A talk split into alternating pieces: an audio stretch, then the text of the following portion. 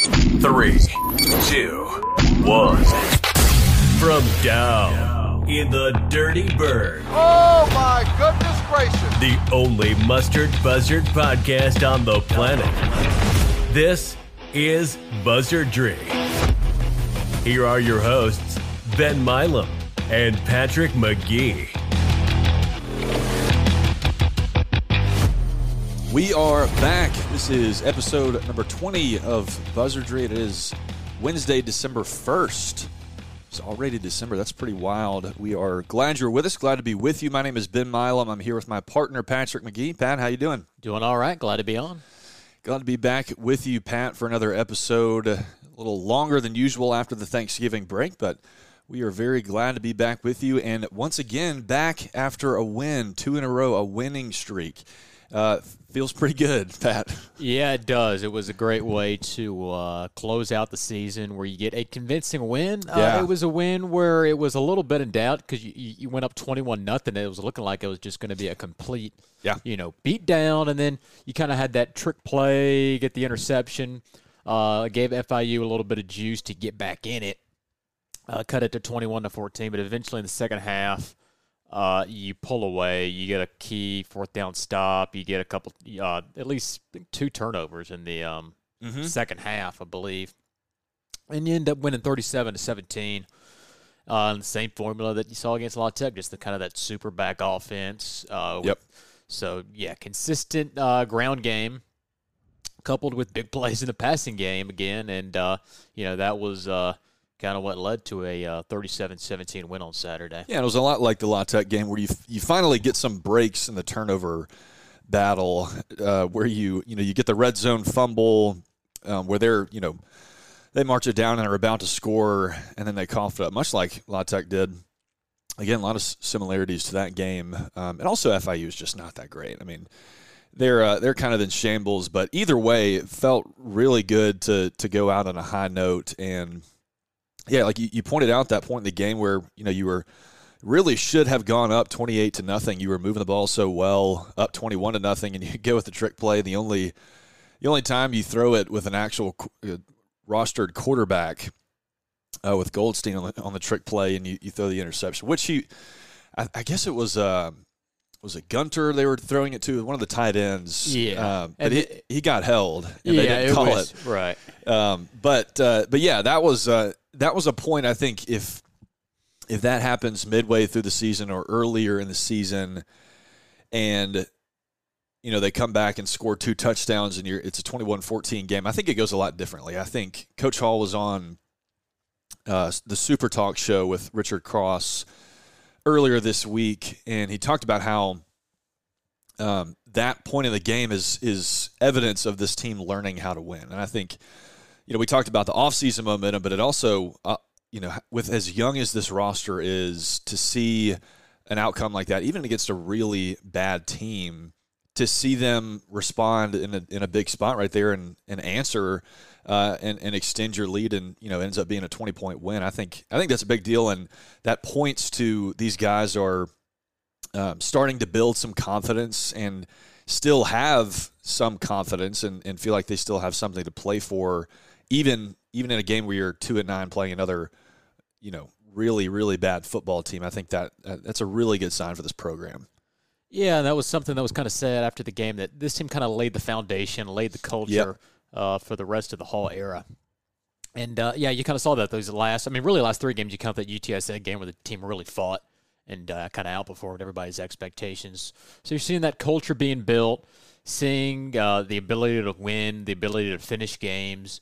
And I think that's really going to be important headed into 2022 and beyond. Get a couple wins under your belt. Yeah. Because, you know, we, we've talked about kind of 2013 versus 2014. 2013, uh, they only won that one game, and that was kind of the big thing that people said during 2013 was 2013 was even though that team didn't have a uh, a lot of chances at, at wins, it was just people were saying, well, we, we don't even know how to win games because Yeah. you know we lost all of 2012 and um, you know all those games in 2013 until the end. So it's good to finish uh, the year with a couple wins.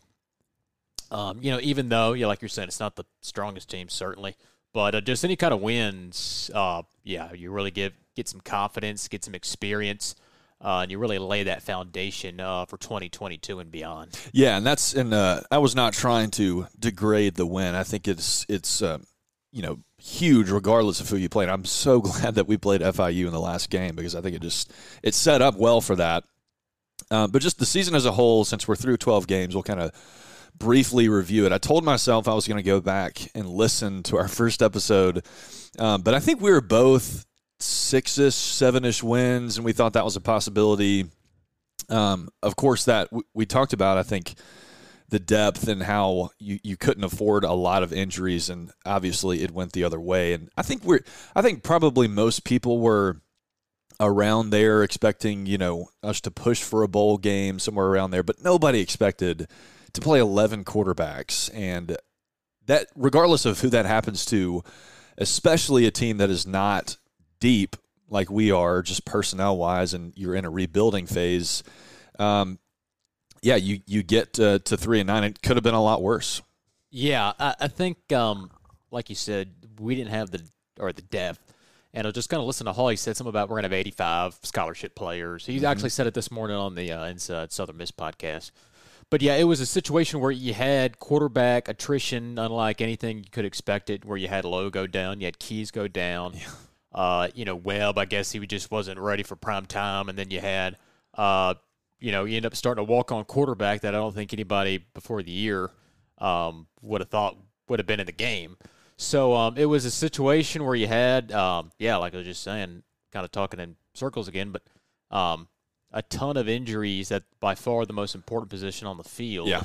And that really affected, um, you know, the trajectory of the season. Obviously, you had other problems. We've talked about the offensive line. Oh, yeah. Yeah. Um, but just, you know, not having that consistent quarterback and good quarterback play, that really hamstrung uh, the season. Um, you know, who knows if we had gone with the super back earlier in the year? yeah, it could have been a. We could be talking about you know we won six games and we were going to the New Orleans Bowl. Um, yeah, but I think you know, like Hall was saying, something about he wanted to implement the system and right, then right. before going uh, to those kind of drastic measures uh, where you're you know you're not using a quarterback. So yeah, it, it was a season. Uh, didn't meet expectations, but you know obviously you had all those injuries we've talked about, and um, but but I think once you got to about through six or seven games, if you told us we'd win three games, I think you you're almost exceeding expectations based on like the halfway point or sure, a little sure. past the halfway point. So maybe you don't meet preseason expectations, but um, I think you know after that North Texas game, I think we were just kind of hoping to get to two yeah, wins. Yeah. So uh, kind of a you know got a mixed bag on expectations, I guess. But um, so that's kind of how I view this uh, year, I guess. Yeah, you were playing that last game. I think it was 61 scholarships, something like that. Yeah, it's been low 60s. I yeah, think. low 60s. And any again, any anyone that is playing with those low numbers is, is not going to be very good. And to get two wins, to be competitive in your last three games, um, is pretty massive. And to your point about um, the quarterback, and you know, a lot of people have asked that question of should we have gone to the Superback sooner. I think that that's also that's a pretty good picture of just the fact that people are asking that question of how how difficult or big of it's even bigger of a challenge, I guess I'll, I'll, say in year one of a coaching staff to to have no consistency at quarterback because you are trying to get this brand new system in, which again was we've talked about is very different uh, from the past coaching staff, and you know especially especially having three head coaches last year and just no consistency. So you're you want to get that foundation of the system, and regardless of the situation, um, and you know what the win loss column looks like. So you could it's it's not a really realistic scenario for us to go to the super back um, because you you know you still had uh, there was still opportunity for for guys at the quarterback position to play well and to give you a better chance to win. And that was part of it too. Is you saw all these different faces, and it was always like, okay, well, maybe this guy will play better, and maybe this guy will help us be competitive. Um, and then on top of that, the offensive line was just horrid uh, throughout the schedule, which were a lot better um, in the final three games. Really, I mean, yeah, in terms of run blocking down the stretch, yeah. they were they were fine. Yes, and so another question I think that's come up is you take away the quarterback injuries, you keep the bad offensive line. Trey Lowe is your starter through 12 games. Do we get to six wins? Uh, I don't know because that first game against South Al, I mean, the offense wasn't really much better than it was That's without true. him. That's true. Um, so I don't know. That would have been. You know, we really didn't see him enough to, I guess, kind of one and a half games. But even the kind of that Grambling game, it was we felt a little things felt a little sluggish. So um, yeah. I, I have no idea. It, it would have been interesting to see how he would have progressed over the you know season uh, as he got to know the system more. Because you know I guess everybody was learning the new the new system with the new coaching staff. So yeah, I have no idea. I, think, I mean I think Keyes showed some things. Um, you know, just he Keyes had a couple moments in that Alabama game, just kind of Yeah. when you adjust for Sure. uh, competition. Um, and he showed what he can do with his legs against Grambling. Gave us a little bit of a spark in that game.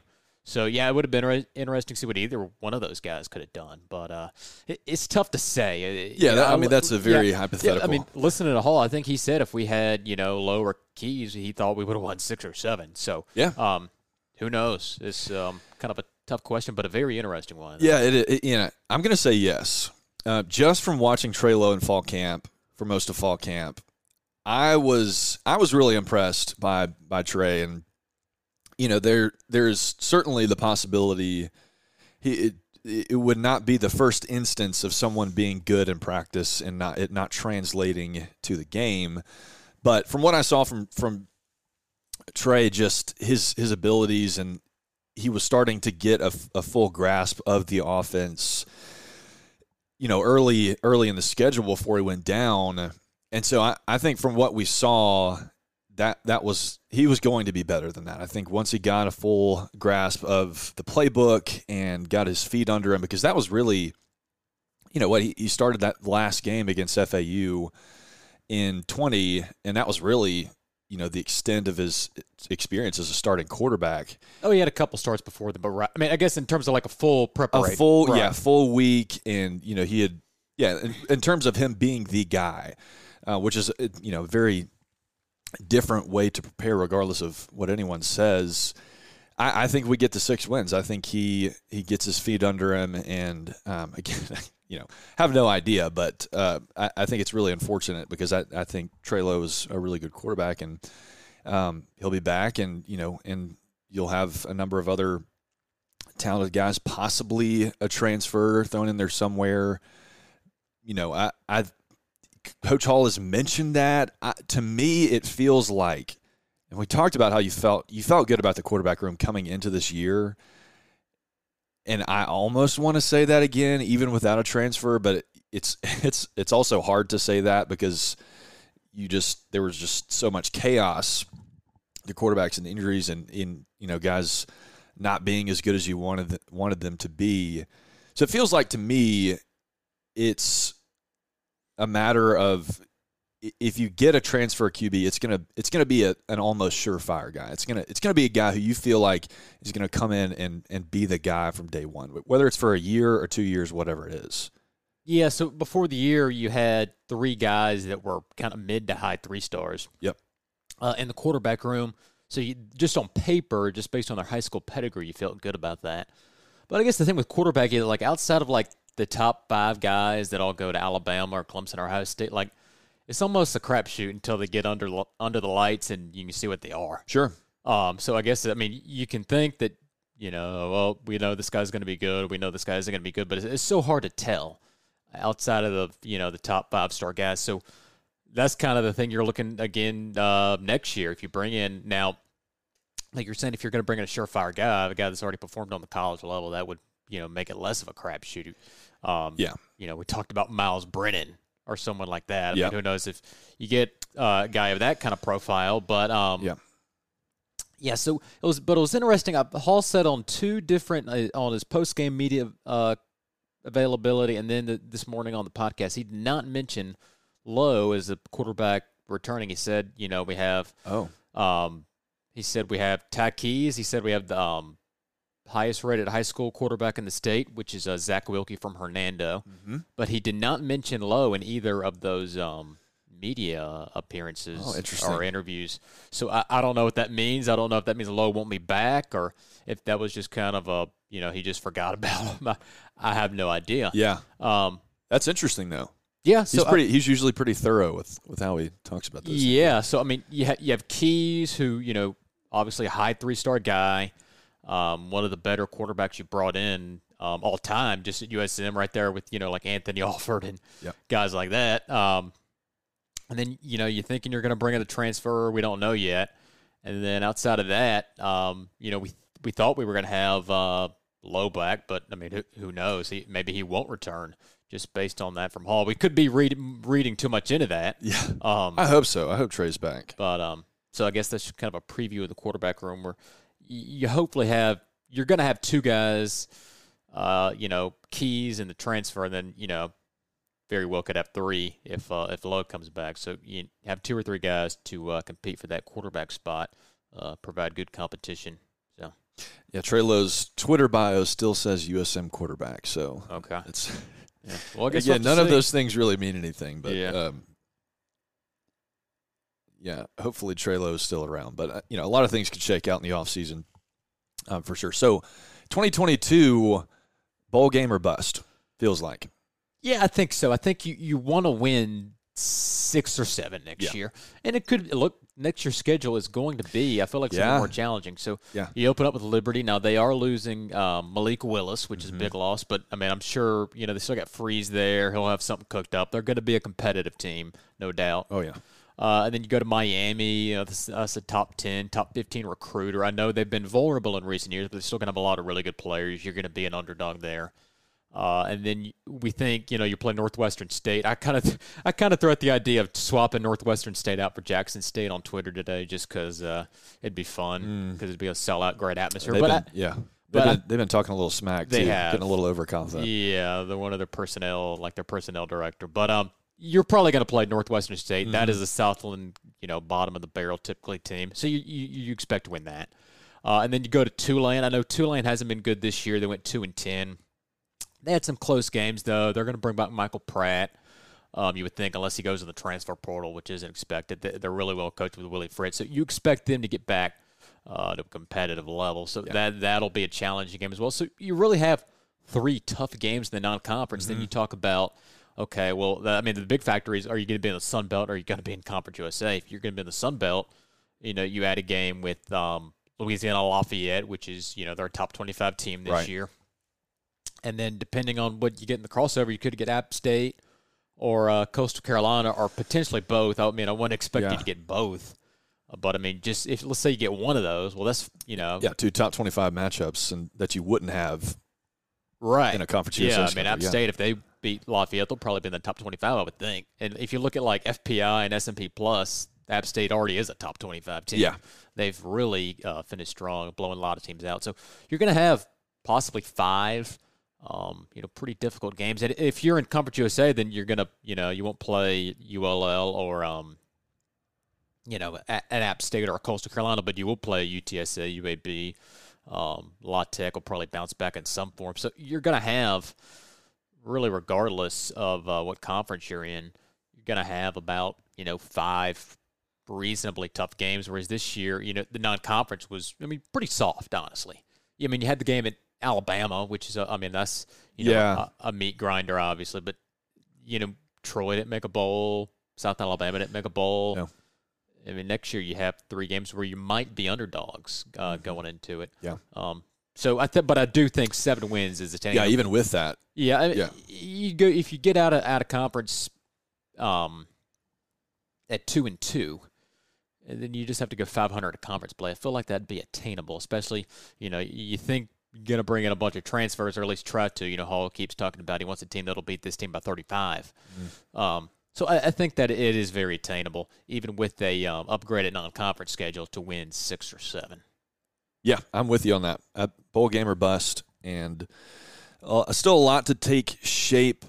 Um, there's been some smoke about some uh, staff changes. We're not going to comment on that because we have no idea and don't want to proliferate any any rumors that are not true. Um, but we'll we'll certainly keep tabs on that to break that down uh, next week if if something comes out in between now and then. Uh, we did have some questions. Yeah. I tweeted out. Uh, we're, I guess we'll uh, we'll go to those after we get through our Yeah. regularly regularly scheduled programming. Um, then we'll we'll go. So we'll circle back around. If you were listening for questions, we'll circle back around. Uh, let's let's talk about basketball. Pat, when you walked in the door, I had the game on uh, through six minutes. I think we were down eighteen to nothing against South Alabama. It- we'll we'll talk about that game in a second. Uh, it's halftime right now. Let's go back to last week. It was a it was a pretty good week. We talked about how you really you needed to go at least two and two, including that Lamar I game. mean, we I think we kind of agreed three and one. Yes, yeah, you're yeah, you're right. Yes, uh, yeah, good correction on that. So yeah, we said we said three and one in four pretty important game, um, important games and four winnable games, and you go three and one, and uh, I, I think you definitely take that.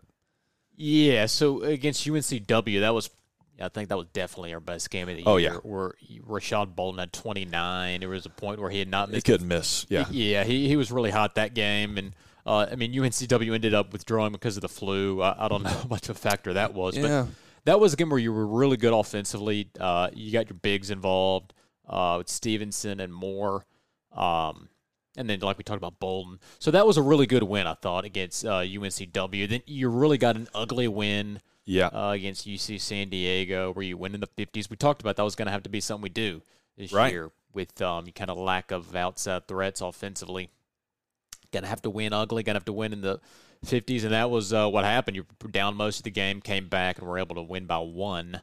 Um, I think it was one or two, but I think it was one. Um, and then uh, that last game against Montana, it was kind of back and forth for the first you know 30 minutes or so, and Montana ended up pulling away. And Mon- Montana's a pretty decent team. They're, they're going to Yeah. finish probably top three or four in their conference. Uh, and it was, that was a road game. They had a day off because of that UNC Wilmington withdrawal, so they were a little fresher. Uh, so I think two and one, just based on you know just looking at things on paper, I think that was kind of what you expected. You would have loved to go Mm-hmm. three and zero, but you know you can't really be super upset about two and one. So No, I'm with you, and and I think it was a big week of this team sort of finding their identity, which it feels like they don't quite have yet. I, I don't think because we've talked about the fact that this, or at least coming into the year, it was going to be more of a run and gun offense. You're going to shoot it more, especially outside. Everybody's going to kind of throw it up. But then in that this, you know, I'm looking at the stats from the San Diego game. We only shot we shot 10 threes and made one, and yeah, I mean, you said it to win that game is a pretty big deal with as, as poorly as you shot it, and you shoot it ten times again against Montana. You you're four of ten, shoot 40 percent from beyond the arc, which is as good as we've shot it. Uh, I'm not sure what the let's let's see what the clip was against UNC Wilmington, but yeah, to me it feels like this this team is still um, sort of finding they were 15 attempts from three against UNC Wilmington, seven seven for 15, so 47 percent, so a little better than uh, that Montana game. But um, yes, I don't know if you in a couple of those long stretches in those two wins at least, uh, you saw it against Montana a little bit. You you kind of reined it back, and you saw a little bit more half court offense than we saw in those first three or four games. So I don't know if you changed the approach. Um, we, I mean, you're down 21 at halftime against South Alabama. Not not sh- sure how. I mean, you can certainly take something from it, but South Alabama. I, th- I think we mentioned it maybe briefly last week or the week before. Uh, South is really good, and I, I think it's more of a matter of them just being a lot more talented than we are. Um, I mean, Rich Riley is yeah, this is an interesting. I mean, his they lost just about everything off of that roster. I mean, I think I think they maybe returned three guys. They they're not the they don't return the least production, but they're they're one of the five. They may be the th- return the third least production of anyone in Division One basketball, and more than eighty five percent of their offensive production has been all newcomers and he had four or five Power Five transfers, and so um, and I get to William Carey played down in Mobile, so I I mean that's why I kind of know these stats, um, but was thoroughly impressed with watching them play up close, and so well, yeah. Now I'm rambling about South Alabama, but um, yeah, they're just uh, at a, at a different point. It feels like to us. Yeah, well, I was looking at Ken. I mean, who? I mean, it's still early, but right now, I mean, they're sub 200 in KenPom. Yeah, and I I also don't understand. I mean, there are only two losses are at Wichita State, and, at and it was a three or four point loss and at Alabama. Right, they're both competitive, and that game was tied with a minute left, and Alabama is you know really really good, and they they held Alabama to their lowest point production uh, to this point, and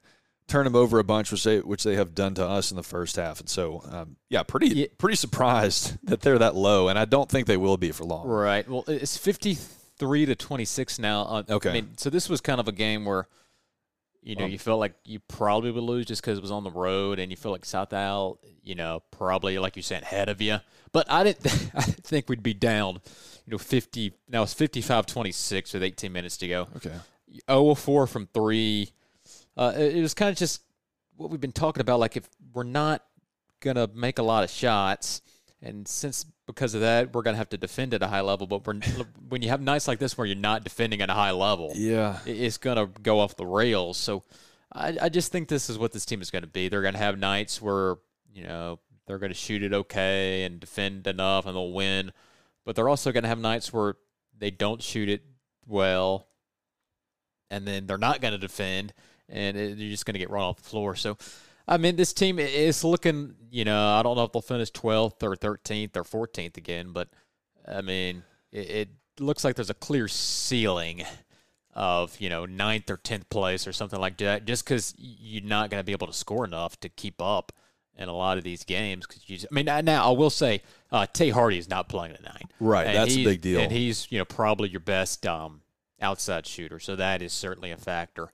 Uh, but yeah, I mean, it's just disappointing. You know, you, you look at us. That's South Alabama's going to be a team you play uh, right. twice every year in the Sun Belt, uh, and we, we're really not being competitive with them tonight. So, yeah, I mean, we'll see. We'll see how the rest of the non-conference schedule goes. You got uh, Southern Illinois on the road, which is um, kind of I think an upper middle uh, team in the Missouri Valley, which is a very solid conference.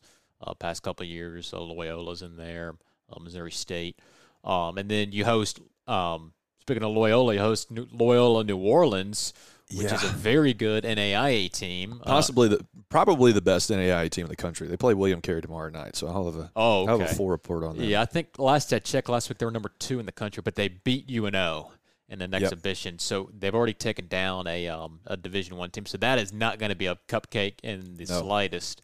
I mean, that'll kind of be like some of those better William Carey teams where you're really mm. fighting. Uh, to beat them. So yeah, it, it's just disappointing tonight. You hope uh, they can, you know, like we're saying, defense first is going to be kind of the, um, I guess, the identity of this team. It just hasn't been there tonight. But you know, no, you get Hardy back. Hopefully, make a couple more shots, and uh, maybe the team will surprise yeah. us later in the year. Yeah, well, I certainly hope so. The Tae's not going to close the thirty point gap. No. Uh, we're now down thirty with 16 minutes left, y'all are getting our live reaction uh, to us getting stomped by South Alabama. But I, I think it is.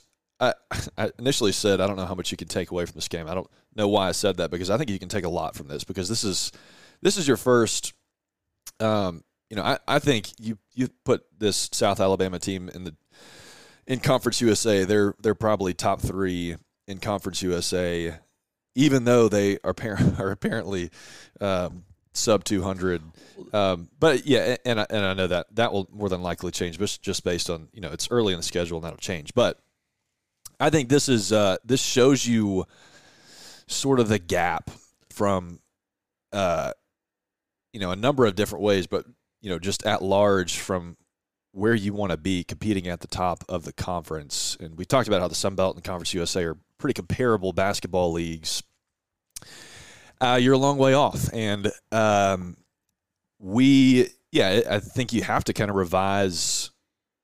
You know, our our initial prediction was top half of the conference if you can score because we had more depth and right. Well, we were kind of hoping for that. Uh, right. Yeah. It was that was a big if, and right. that that's yeah not been the case.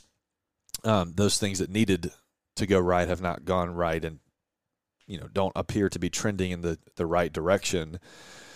So uh, yeah, it, it's um, it's frustrating because we have not been very good in a long time. And Well, that, that last doc year, that was. I mean, that I know there there were some bad moments. You you know you lose a Longwood and the CI or CBI or whatever it was. Yeah. Um, Yeah. But that was a that was a pretty good team. oh, it was fun. You were competitive, and you felt like you had a chance. S- Even in the conference tournament, you I mean, you get put out. I think it was by Western Kentucky.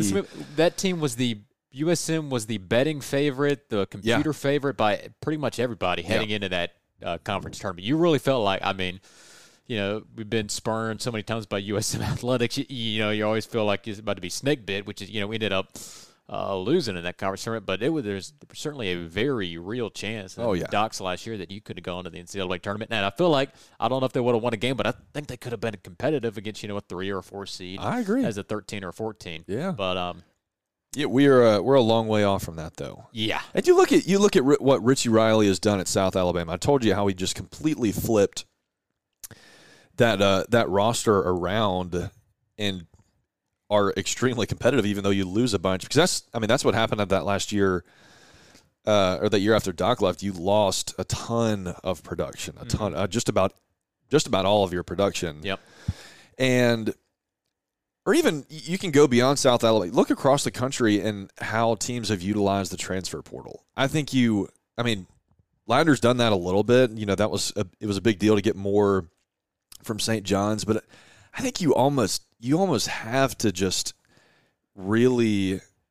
It's I, I try I, I don't think you should compl- you don't build a roster on the transfer portal, but there are I don't know, 17, there at one point there were 1700 plus players in the transfer portal and it feels like a lot of the teams really from top to bottom. You, I mean even even I mean go look at Baylor, how many transfers they got in and um, you know the top teams in the country all the way down the a, a lot of the best rosters are littered with high quality transfers. And that's not to say, you know, it's there's a lot that goes into it. It's it's hard to recruit either way and you're still you know, we've talked about how your back's against the wall with the facilities that we have, which hopefully that changes in the next couple of years. But feels like maybe, you know, maybe you need to go more that direction of, of going and, and getting some of those transfers and relying less on high school recruiting. Yeah, well, I mean, I felt like we kind of did that. Or th- this year, I mean, you have Hardy. He was a JUCO You, transfer. you include the JUCO, yeah, yeah, or current high school with JUCO. yeah. All right, yeah. So I mean, I was just thinking, like, if you look at like the best USM teams over the last you know ten or fifteen years, like the team that went to the tournament, you had Angelo Johnson, who was um, from USC, and then you had um, Darnell Dodson from Yeah, Kentucky, Kentucky, and then yeah. you had a couple JUCO. Neil Watson started his career Toledo, but he went to a JUCO. Uh, LaShay Page was a JUCO guy. Um, so, I mean, it was basically all transfers. Remember, that was the kind Mm-hmm. of the thing with Eustachy was pretty much either a four-year transfer or JUCO transfers. Uh, and then you look at Doc. You had Tyree Griffin from Oklahoma State, Right. who was a phenomenal point guard here. Um, although that team did have some high school guys mixed in, like Cortez Edwards. Well, yeah, it's it's certainly a mix, but right. But yeah, I mean, I just I don't see any way. Like we've talked about the facilities, I don't see any way how you're gonna get high right, and right. high school talent Yeah. to USM just because of the facilities. Right. And but now we, we did talk about you know Rashad Bolden. He he he's a high for true freshman from St Andrews. Right. Um, but you you kind of feel like um, you know, just because like we've been saying, the facilities is tough to get those um those really good high school players, and I mean that's kind of what they used to say about um. Tyndall or Eustachy, like they'd have to get commit guys off campus so they wouldn't see Reed Green. Right. Like, all right, all right, we're gonna get you to sign the papers, but we don't want you to see the, we don't want you to see our, our facilities because that make you run away.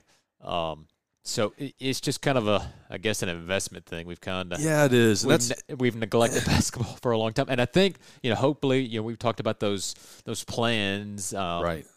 That um, it's in the works, the public bid or what, whatever um, it was we were talking about.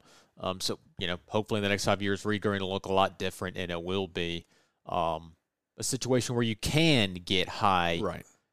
high profile. I mean, I'm not saying you're going to get a four star, five star player to USM basketball, but you know, better high school talent than we have been getting. Because um, I've said it before, but there was a Jeff Goodman article several years ago ranking the Conference USA jobs uh, basketball, and they polled all, or not all, but a bunch of coaches and head coaches and assistants in Conference USA. based on how they thought the jobs were, and they ranked them by each category.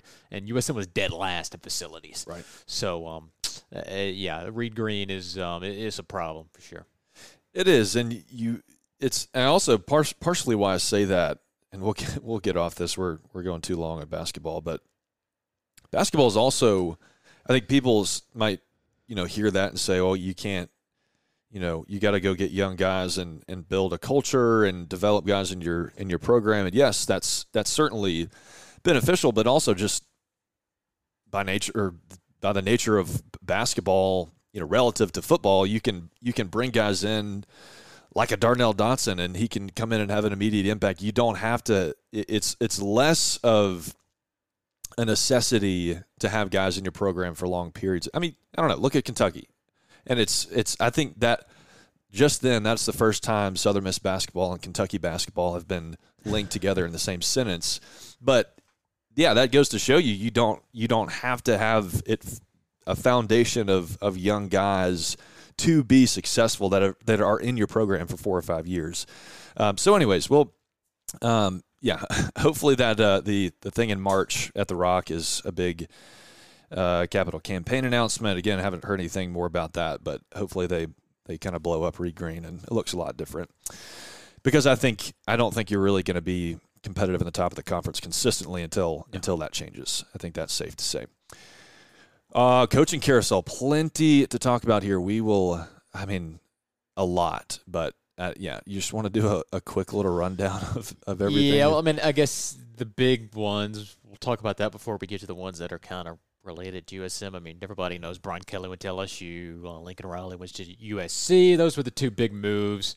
Uh, but once you get down to kind of the group of five level, you had, we talked about Billy Napier leaving was – a probability, and that did happen. Right. He, he left for Florida. He will coach the uh, the conference um, championship game there Saturday, but then he will be on his way to Gainesville. He, he said he might coach the ball. I don't, I don't think that'll happen. That.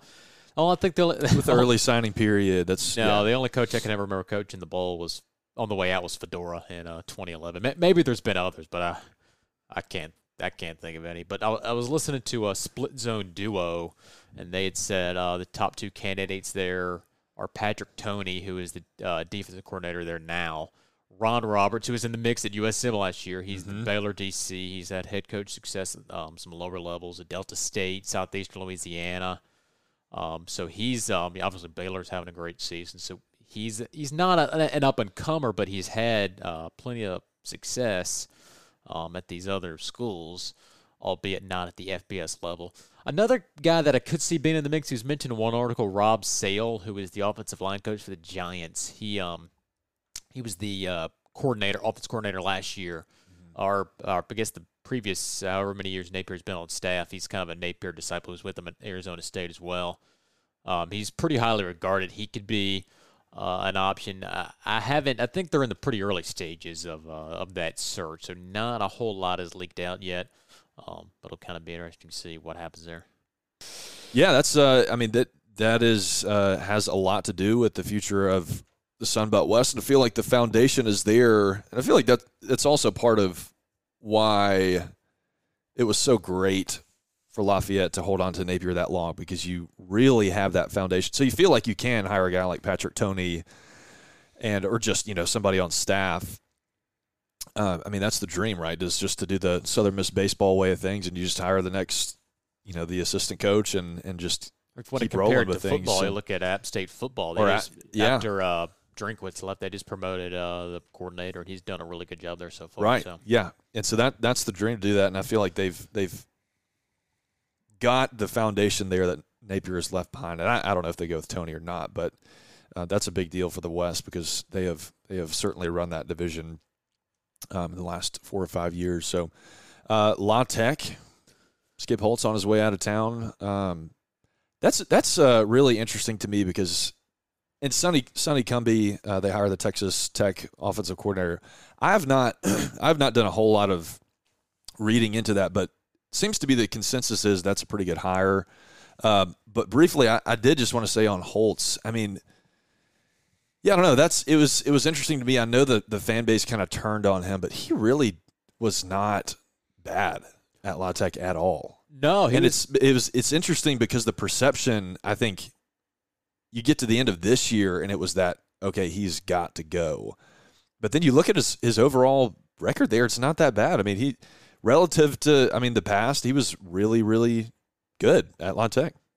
Yeah, and yeah, I mean he was he was the best coach they've ever had since they went to FBS. Right. Um, I guess he never won a conference championship, and he kind of just had the way of losing the big games. You know, we talked about earlier in the year they lost those three games against um some good competition, all really Mm-hmm. close, and yeah, it was just kind of a it had gotten stale.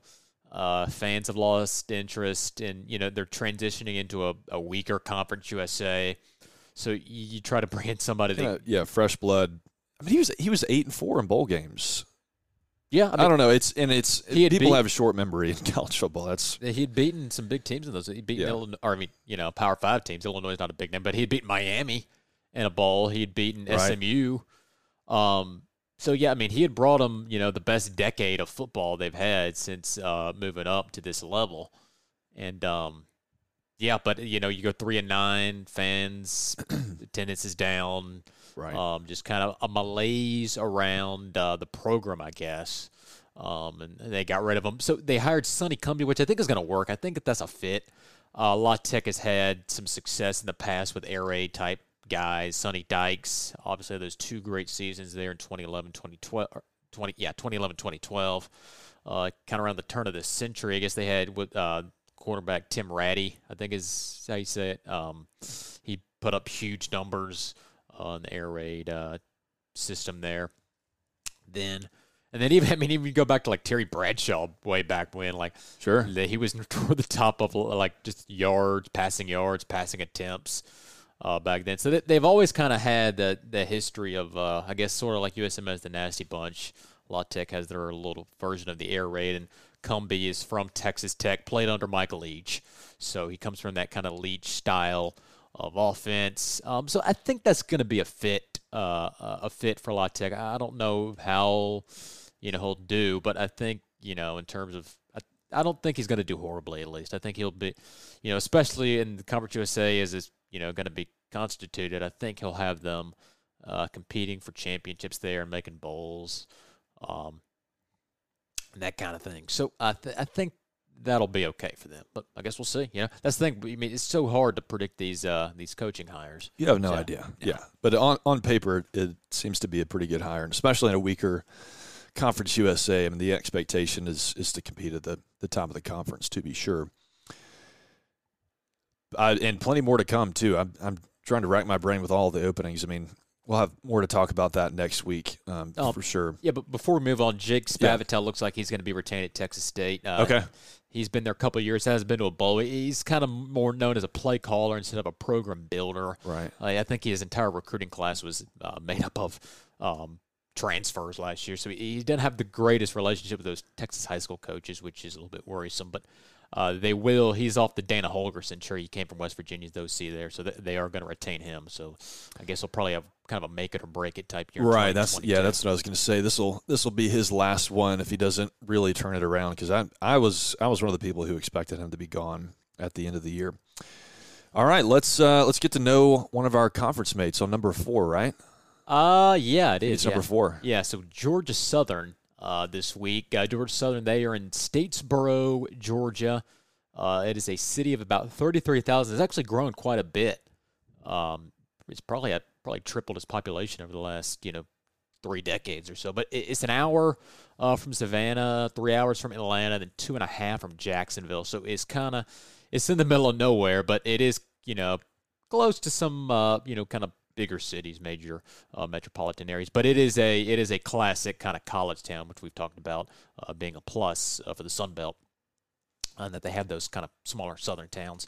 Uh, but it started in 1908, uh, its first district agricultural and mechanical school. Uh, it was basically for agricultural and homemaking skills to rural children. Uh, 1920s transitioned into a uh, teachers college, a four-year teachers college to meet that need, and then became South Georgia Teachers College. Uh, eventually became Georgia Teachers College in 1939, and then Georgia Southern College in 1959.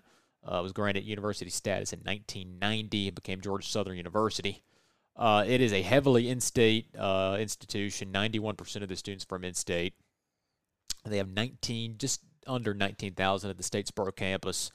Uh, biggest in-state market is actually Atlanta, which is like we said, it is um, three hours. Um, Atlanta's three hours north of Statesboro, but they do get a lot of students from Atlanta, uh, just because Georgia's really selective. So if you can't, if you can't get into Georgia, you go to Georgia Southern. Uh, but they, then after that, they get a bunch of students from that coastal plain area, Georgia, Statesboro, Savannah, and then Augusta. Uh, and then they get some students from South Carolina and Florida. Uh, and it is kind of known as a kind of a big party school uh, in a way, um, almost like a almost like a group of five Ole Miss. You know, we talk about all those all those kids from Atlanta they get that couldn't get into Georgia. They go to Ole Miss or Georgia Southern apparently, but um, uh, so it is unusual. So it is an older public school in the South, but they did not have football uh, for almost for about forty years. Uh, it stopped in 1941 uh, after war, or at the uh, start of World War II. Uh, then they revived it in 1981. Um, so their first, they played two uh, seasons at the club level, and then in 1984 they were at the uh, one AA, now FCS level. Um, yeah, so the first season, one AA, 1984. Erk Russell, who's the defense coordinator at Georgia, came in to uh, restart the program. He won three titles there in the 80s. Uh, then he retired. They won three more. 1990, 1999, and 2000. So they were a six-time FCS champion. So they were a real uh, FCS power. Uh, they, they, had a couple coaches most people have probably heard of. Paul Johnson was there, um, who eventually went on to um, Georgia Tech and uh, or Navy, then Georgia Tech. Uh, Willie Fritz was there, who kind of transitioned them into uh, FBS uh, before going to Tulane. They had that tradition of going or going with the triple option offense. kind of like a service academy. It's not quite a you know a raw kind of uncut triple option like a Navy or a um, or an Air Force or something like that. But um, it is kind of based in that uh, wishbone uh, type um, approach, I guess. Um, so out of the last five years, uh, they've been 8 out of 14 in the Sun Belt uh, average, Massey average. They won the 14, 2014 Sun Belt title uh, with Willie Fritz. They were eligible to, uh, I guess, go to a bowl and claim that championship just because they were part of that was part of the transition. Uh, but they've had five winning seasons and eight FBS years. They, they just hired Clay Helton from USC, so that would indicate that they're going to probably move away from the triple option, which would yeah. be a um, a big you know a big move for them because uh, that's kind of been the identity of the program is running that offense. So that would um that's going to be a big big transition for them going forward, assuming that they um you know go with just a kind of a normal spread offense like everybody else. But uh, they've played USM once, 1941. USM won 70 to nothing in Hattiesburg. Uh, that's the only meeting between the two schools. Uh, basketball's been kind of the upper middle part of the league. Uh, they've been five out of 14 in the Massey average for over four years. Uh, they've kind of been on the decline, rebuild. They had a coach leave for James Madison, actually. So I guess that maybe could be a rivalry uh, between those two just because of the, the coach that's at James Madison now. But they have three appearances all the time. They've never won a game, which is just like USM. Uh, then baseball, a pretty good baseball program. Uh, just like basketball, they're five out of 14 uh, the four-year average. Uh, they've been six regionals uh, in the 21st century. Most recent was in 2014. That was their last year in the uh, Southern Conference, I guess. Um, but they um, went to the uh, went to Omaha in 73 and 19 and uh, went to Omaha in 1973 and 1990. Uh, they've had a long-time coach Rodney Hennon. He's been there 20 plus seasons, but they have good fan support. Uh, they usually get about a thousand uh, per game, which in college baseball is really solid. Even yeah. though it didn't sound like that, I know we draw you know three thousands, but one thousand is that's that's fine. And then uh, famous alums, kind of like App State, they have that uh, bunch of country singers. They have uh, Luke Bryan went there, Cole Swindell went there, and then uh, the president of Chick Fil A, Daniel Cathy, the son of Truett Cathy, who started Chick Fil A. So they have country singers and Chick Fil A is it the famous alums. So. And that's Georgia right there. Yeah. Really, Sun Sunbelt pumps out some country music stars. Yeah. Um, yeah, not a not a whole lot to add on Georgia Southern. I I think I, I think they kind of fit the bill of uh, just another another school who's which maybe I should stop saying this. I say this about I've said this about everyone. Just a school whose whose identity you connect with uh, pretty naturally as as um, as Southern Miss, and um, uh, the Clay Helton hire was really interesting to me. I think cut a lot of people off guard. Um, it's all it's not quite as off the wall as, as some people thought. I mean, he was he's been in the South. He was at Duke, and he was at Memphis and I think it was at Houston for one year. I might be Yeah, he, he has not had many stops, but yeah. he was uh, his first head coaching job was USC. Is that wrong? Yes, he was the interim at USC, and he he kind of like uh, Ed Orgeron did at uh, LSU. and that was his first head coaching job. And so, um, th- I yeah feel like that's a really good hire, and it, it'll probably if they do go away from the triple option, you probably you know expect that to take a little bit to to turn around because you have to recruit for a very very different system. But uh, that's uh, yeah, that is um, that's another trip I think you look forward to taking. Uh, you know, right there around Savannah and in Atlanta. That's that's a, a cool part of Georgia, and so. Um, but a, another school, I, there are a lot of these. I don't know, they're they're not they're not a lot of these schools because we're we we are going through these East teams a lot just just as a matter of the alphabet, but there are not because I feel like there are schools in Conference USA. I'll preface this by saying Conference USA that you just don't really want to have anything to do with, and you're like, oh well, you know, they're in the other division. We don't play them. That's fine.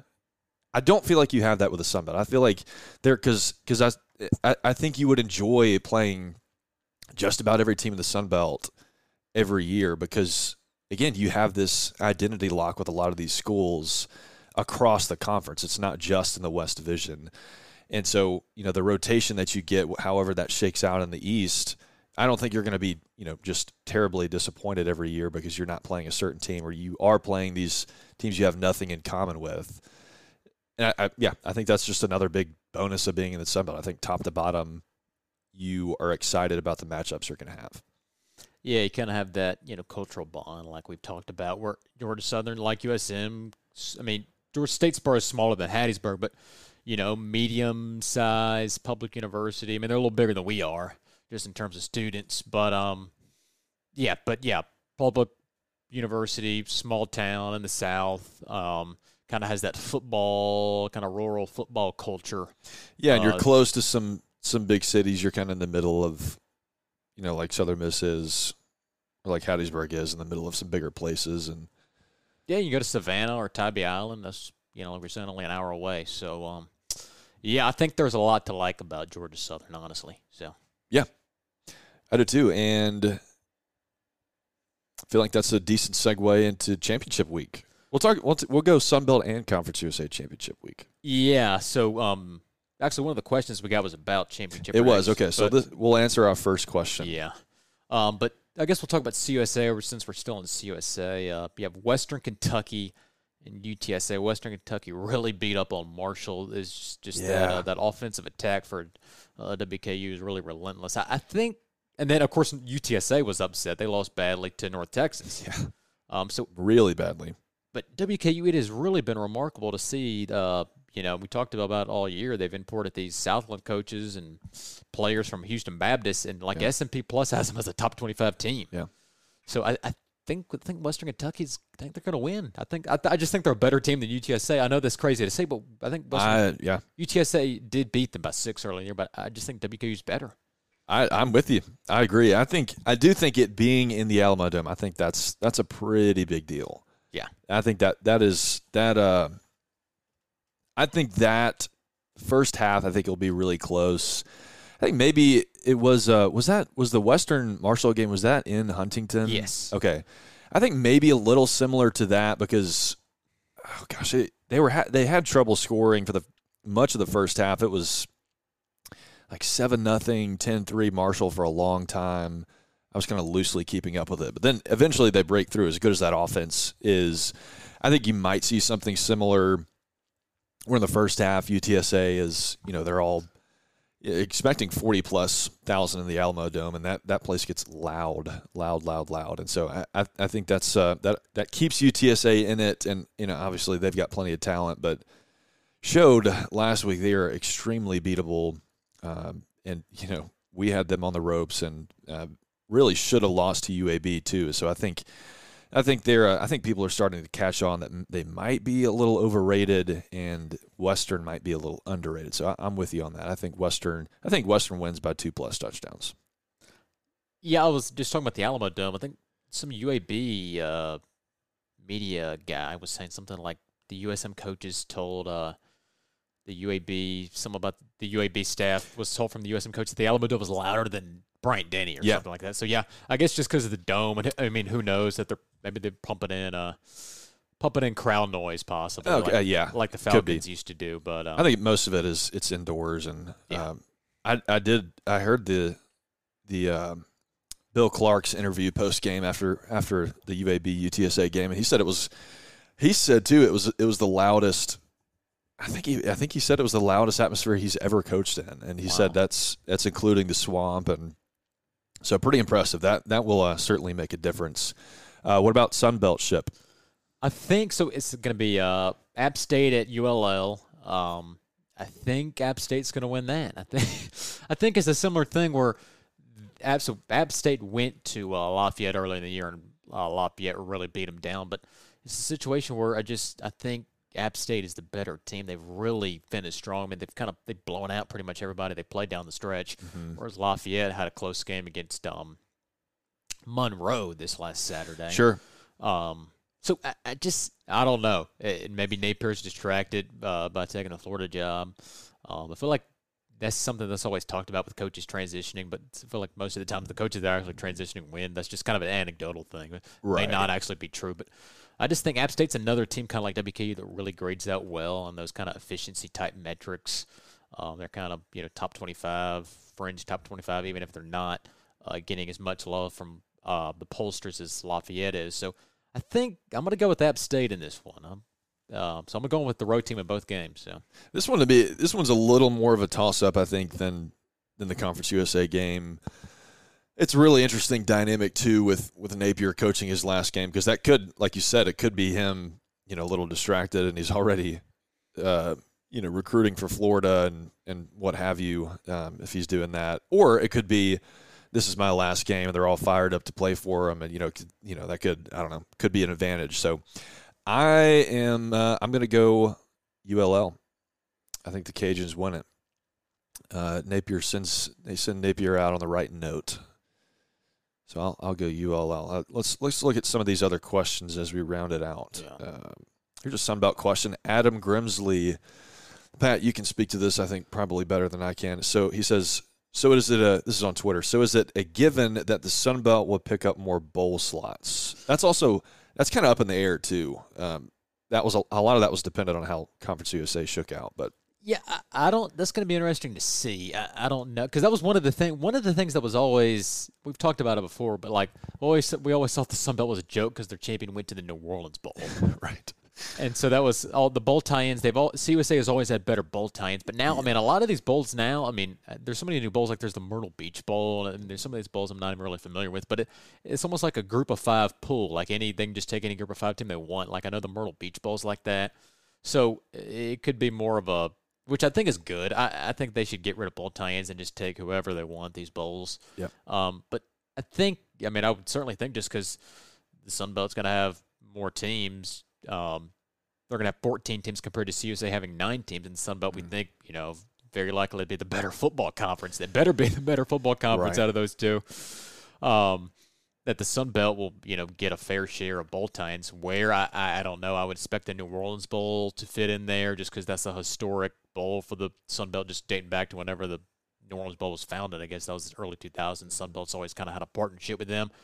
Uh, I would hope they keep the um, the dollar or what I don't even know what bowl it is. Is it the Dollar General Bowl, the Bowl Mobile, the old GMAC? Yeah, the GMAC. Yeah, I think it is the Dollar General. Okay. Uh, That's so. That's the Mobile. That makes a lot of sense, just because it's right within the footprint yard. You have a member institution in that city, obviously South Alabama. Uh, the Camellia Bowl in Montgomery. I I would expect that to be a Sunbelt tie-in. Uh, Myrtle Beach, because of the coastal connection, that would be a bowl uh, that you would see. And then you know, who knows, Frisco. I think that Sunbelt may have like a secondary tie or like a group of five pool tie uh, to that. So I think you're going to have a bunch of bowls kind of within the footprint, uh, with the core being that Camellia Bowl, the Dollar General, New Orleans. Um, I'd love to see something with the Independence Bowl. I think that's Yeah, I was going to say. um, I don't know about that. You know, some years it kind of varies. Uh, if the you know, obviously we had some years like we played Florida State there, but sometimes you know, it'll be like Ohio against ULM or someone like that. Right. So it, it, varies really by year to year with the Independence yeah. Bowl. But um, yeah, I, I, don't know. That'll be interesting to see how all of these bowl tie-ins kind of change after realignment. You got to think there's going to be a shakeup. So yeah, and you would certainly, like you said, you would expect Conference USA just to lose some of those. Just, just to, I mean, due to the fact that there are less teams, but also due to the fact that it's a, a much weaker conference, and so they're as CUSA has typically had stronger bowl tie-ins, you would expect that to change as the power dynamic is pretty obviously changed. Uh, that that's not lost on those bowl executives. Conference championship predictions. We answered that. Thank you, Luke, for the question. Andy Burleson. Uh, this is a tweet. Does Will Hall retire after 25 or 30 years at Southern Miss, or does he stick around until the 2060s? That's a great question, Andy. Pat, I'll let you answer that. Yeah, well, uh, I guess on a serious note, uh, uh I think you know Hall kind of fits the model or the mold of the up and comer, the guy who's gonna stay here. He's gonna or he's gonna not stay here and win for a couple years, yeah. and then moves on to a um a bigger job. But I think you know I think most USM fans at this point agree that you got to embrace this stepping stone. You gotta get the coach in here. He's gonna stay three or four years, maybe five if you're lucky, um, and then he's gonna win a championship for you, hopefully. Um, and then he's going to move on, you know, to a bigger job. And I think that's, I think that's a good thing. I don't know if everybody's going to agree with that. Some people they may like the other approach, but in this day and age, you're not going to get another Jeff Bower that's going to stay almost 20 years and, um, you know, not take another job. Um, so I think you know you kind of tried to bring back some kind of form of Bauer with um, with uh, Ellis, which obviously was a complete disaster, and then Hopson, which wasn't quite Ellis bad, but he didn't give us what we wanted either. So yeah, and then you hire um, you know, Fedora, an up and comer, won a championship. Monken, an up and comer, uh, won you a division, turned the program around uh, out of the ditch. So I, I think the uh, yeah, I mean, I think Hall, if he does what we think and hope he does, he's going to win a championship here in a couple years. Uh, then he'll probably you know take another job somewhere. Um, that you know pays a lot more. But um, I think you know if that happens, I think you got to be okay with that because if he takes another job, that means he's doing a really good job here. Yeah, and he deserved to bump up. And you know if he did a really good job here, that's good for Southern Miss, obviously. So um, I don't know. I I, I would. Uh, I, yeah, I guess that's kind of a, a more serious answer than uh, he might have won it. But I think yeah. if um, you know, if Hall takes another job and within the next five years. I think that's a good thing because that means he won here. So. Yeah, I think that's that's pretty obviously the the model that has worked in Group of Five. I think you've seen the schools that have gone, like you you know the Jay Hopson example, or even the Ellis Johnson example of us trying to to to find somebody that is that is going to be here uh, long term. That is not has not been a sustainable model, and typically those that have gone with that have been burned. And again, Andy, this probably not the answer you wanted, but I, you've just heard so many coaches say it of, you know, I want to be here for, you know, blah, blah, blah. You, you, you know, Donnie Tyndall said it, and however many guys, you know, just seems like just about every coach says it before they move on. Um, and you, you know, the the comments by Coach Hall I guess this week on, I guess he said it on Super Talk and um, maybe another place, but the fact that he, you know, says he wants to do it differently when talking about the coaching carousel and all this kind of stuff and how the, the industry is has changed uh, to where guys have to take jobs because they can get fired in a year and, and uh, you know with one bad year. Um, I will say it does it does feel like I say this with caution. It does feel like Coach Hall is does or would be the kind of guy to approach it differently and and stay somewhere longer. Um, that is not to say I expect him to be at Southern Miss, uh, you know, for however many years, um, you know, as long as he wants to. But it does it does feel like he is not, you know, just itching to get out of here and take the first bus out of town. I think I think he would be more. I would lean closer to him being you know, a Napier type where he would wait for a job that he really, really wants and likes, and um, it would be a really good fit for him. And you know the the hope you know if you're a Southern Miss fan is if that's the case, you know that that, that doesn't come around, um, you know for four or five years if he's if he is playing at a championship level, you get two or three years of that and. uh, Yeah, and then he goes and takes another job, and then you find another guy who's similar to him, who's, you know, who fits well and who, you know, you don't expect to be there for 30 years because that that's just not college football today. Uh, that being said, I think he I think he retires in 2065 and um, after winning two national championships. And um, to answer your question, Andy, final answer. Ye- yeah, um, possible uh, breaking news. Uh-oh, okay. Uh, maybe uh, so Troy released their 2020. It looks like just based on this tweet they had released their 2022 football schedule. USM is not on there, so that would The full schedule. It, it looks. I mean, I just got sent uh, this tweet from Blake Moore, so that would make you think uh, that USM will not uh, be in the Sun Belt in uh, 2022. Uh, it was it, Keith Well- Gill was asked about that um, in the press conference. He said they would have to know soon because of scheduling uh, purposes. Um, so I, I don't know. Uh, He may that may be the truth. They may be just saying that to, you know for legal reasons. He can't say, "Oh yeah, they're definitely joining in 2022." Yeah. Um, so I- don't know, uh, but that that was interesting that Troy has already released their 2022 football schedule. So It we'll is interesting. so have to follow that more. But going back to the thing about um, Hall, I think that the whole thing about the fit, I think that is good for USM because he- he'll pro- like you like you're saying about Napier. He's not going to take the first job out of town. Like Napier had chances to take other jobs. Oh yeah. Um, and I think you know, I think you, Hall is a better fit at USM than Napier was at uh, Lafayette. Even though Napier, you know, that was a great relationship between those two. But you know, Hall being a Mississippi guy, I think this is kind of a natural progression in his career. Where he- Group of five coach in his home state, you know, he can recruit at an area he really knows well. Um, I, I mean, I would guess his family's happy here, so I, I think all those things kind of help USM, where you can keep a guy like Hall if he um, gets the program to a championship level a little longer than you would someone like a Fedora or a Monken. Yeah. That you know, while they did good things here, that it wasn't the they weren't as perfect fits for USM as Hall is just because they didn't have those Mississippi ties. Yeah. Yeah. uh, ties to the region, that kind of thing. So Yeah, and so yeah, just so deeply connected in the state and has helped you in recruiting and will continue to help you. So uh, we had a women's basketball question. This was from Mason on Twitter. Shout us a DM. Would uh, he says would you would be interested to hear you guys talk about the women's basketball game from today? And this was on Friday. Um, and then the follow up, or I guess the question is: Is this Joye's last season? Uh, well, I guess so. That was Friday. He sent that. Mhm. Okay, so yeah, that was a loss to Pine Bluff. That I mean, that was a really bad loss. Yeah, yeah, that was rough. Uh, uh, I forgot the stat I sent out, but they had lost. ba- Basically, they had only won two, uh, Division One, um, two Division One non-conference games in the last six or seven years. Yeah. Uh, Arkansas Pine Bluff is a SWAC uh, team. Do I think it's Joye's last year? No, I think. I mean, she's kind of. Um, I mean, I think she's kind of on that deal where she's going to coach as long as she wants. Um, you know, kind of whether you like it or not. Um, I, I won't offer my opinion on that, but that's just kind of the way I feel about it. So, I don't know. There are a couple of different ways to look at it. I, you know, she just got her 500th win. I think that was the first game of the season against uh, against William Carey. I think that's correct. And so she is uh, she's well liked. I think by the administration.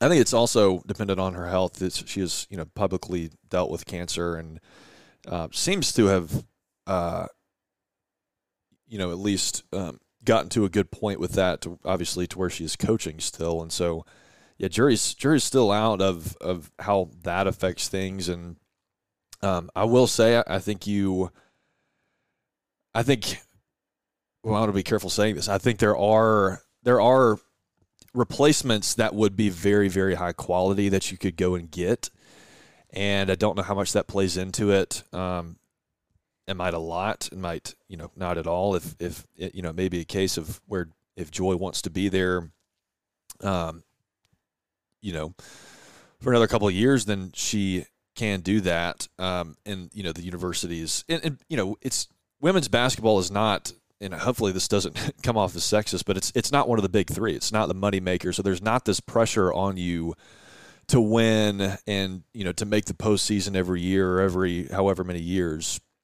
Um, so yeah, there, there's not that pressure on you, and I think you've seen that with Joye as Coach McNelis. She is she has been successful.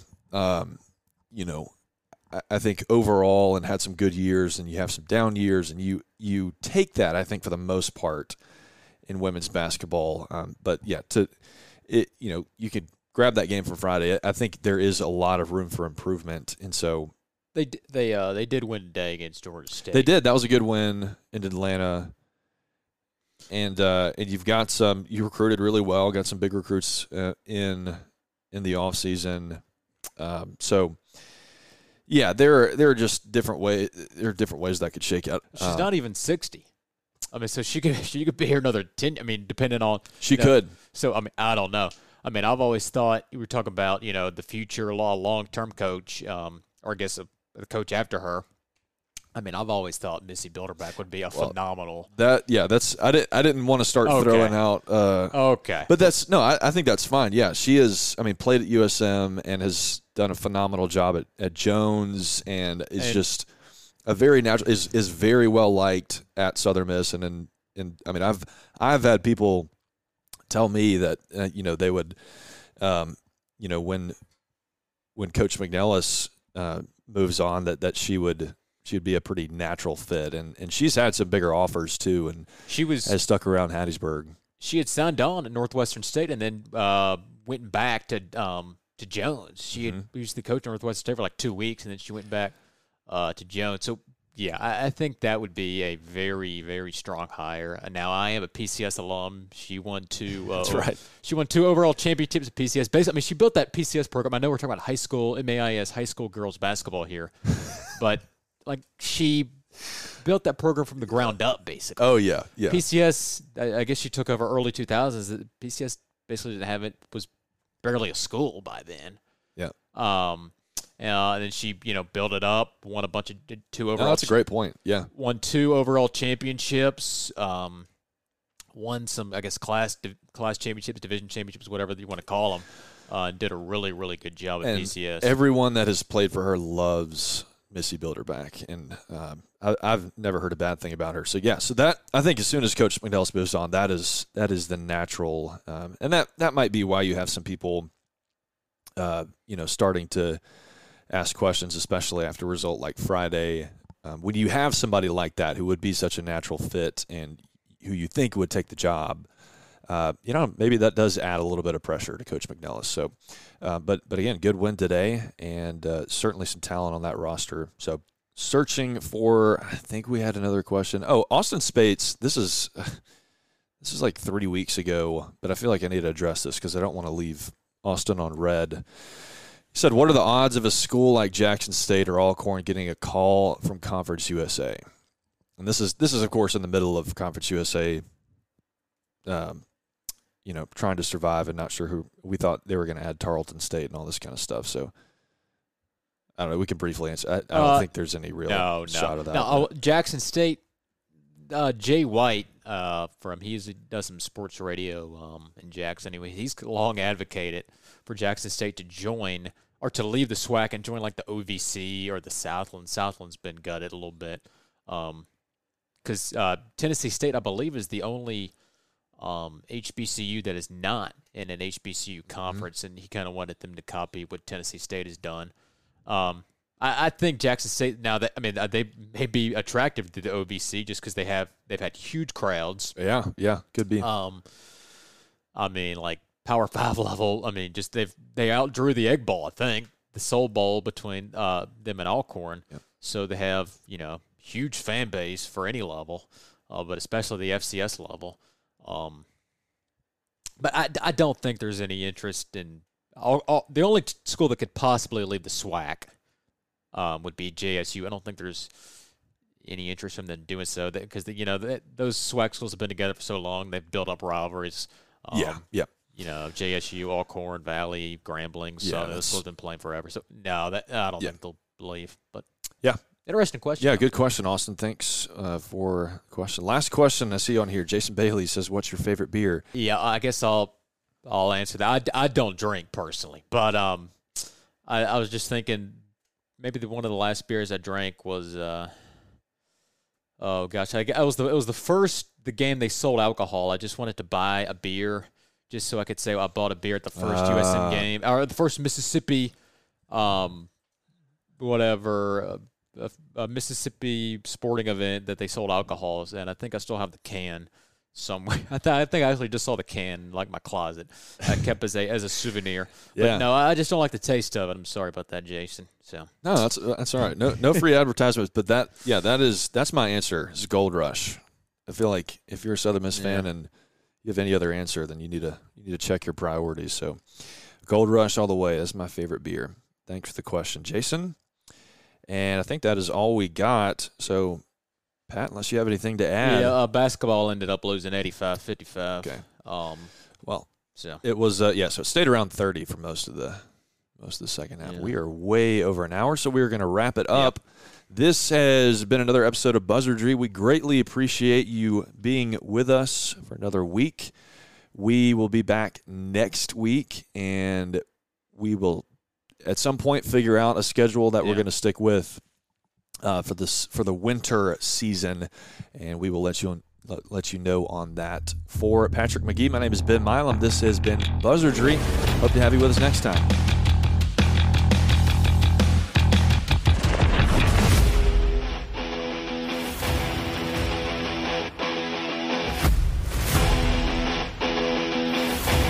This has been Buzzardry.